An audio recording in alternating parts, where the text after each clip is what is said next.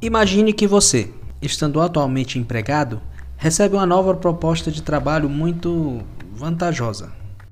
Essa apresenta vantagens tanto em termos salariais quanto em benefícios e condições. Você segue o curso normal de ação. Não pensa duas vezes. Vai direto ao seu superior imediato para informar o ocorrido, argumentando que decidiu. Como é que a gente geralmente diz? Ah, lembrei encarar novos desafios. Um eufemismo muito utilizado nesse tipo de situação, não é mesmo? Você pensa que será tudo de boa, seu superior vai ficar triste por perder um profissional tão promissor, mas fica alegre com seu crescimento. Oferece uma carta de recomendação e todo mundo fica feliz, mas. E quando ele ou ela te propõe que fique na empresa? Quando é feita uma contraproposta? no Deve Ser Assim de hoje, vamos falar sobre esse tema tão polêmico que gera tanta dor de cabeça nos profissionais, não só da nossa área. E então, bora começar? Geralmente, essa situação inicia-se quando lhe é questionado a respeito das vantagens que essa nova oportunidade tem a oferecer. Vemos então geralmente o nosso interlocutor realizando anotações, como quem faz prospectos, acessando seu notebook ou desktop a fim de ver alguma informação e a curiosidade bate. O que será que ele está vendo ali? É então que geralmente vem à tona o nosso tema, a contraproposta.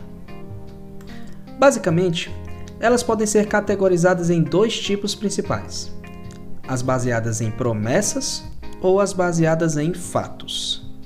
Uma contraproposta baseada em promessas geralmente é introduzida como uma série de prospecções, que dependem do faturamento da empresa e de argumentos que tentam convencê-lo de que a empresa já estava pensando em dar-lhe um aumento, daqui a alguns meses, por exemplo. Caso aceite, você aceita o risco dessas promessas não serem cumpridas por algum motivo de, digamos assim, força maior, o que geralmente dá origem a situações de insatisfação e arrependimento.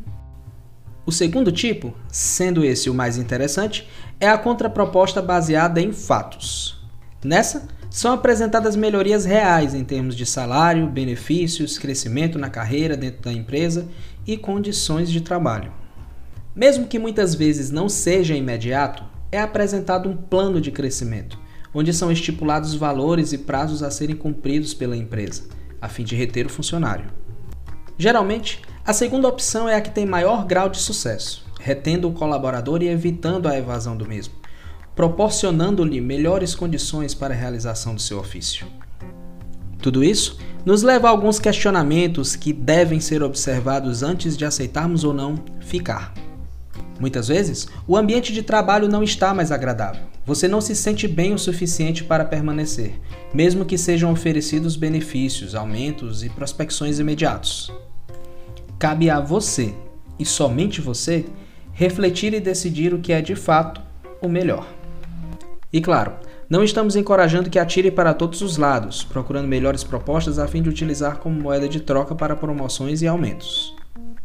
O que estamos mostrando aqui é uma possibilidade, que com certeza eu, você, seus amigos e familiares vão encarar algum dia, tendo que fazer a melhor escolha, dependendo, claro, do seu contexto. E aí, já recebeu alguma contraproposta? Foi baseada em promessas ou em fatos? Dúvidas, críticas e sugestões?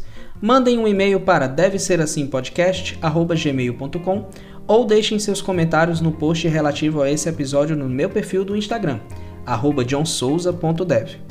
Agradeço demais a presença de todos vocês e até a próxima.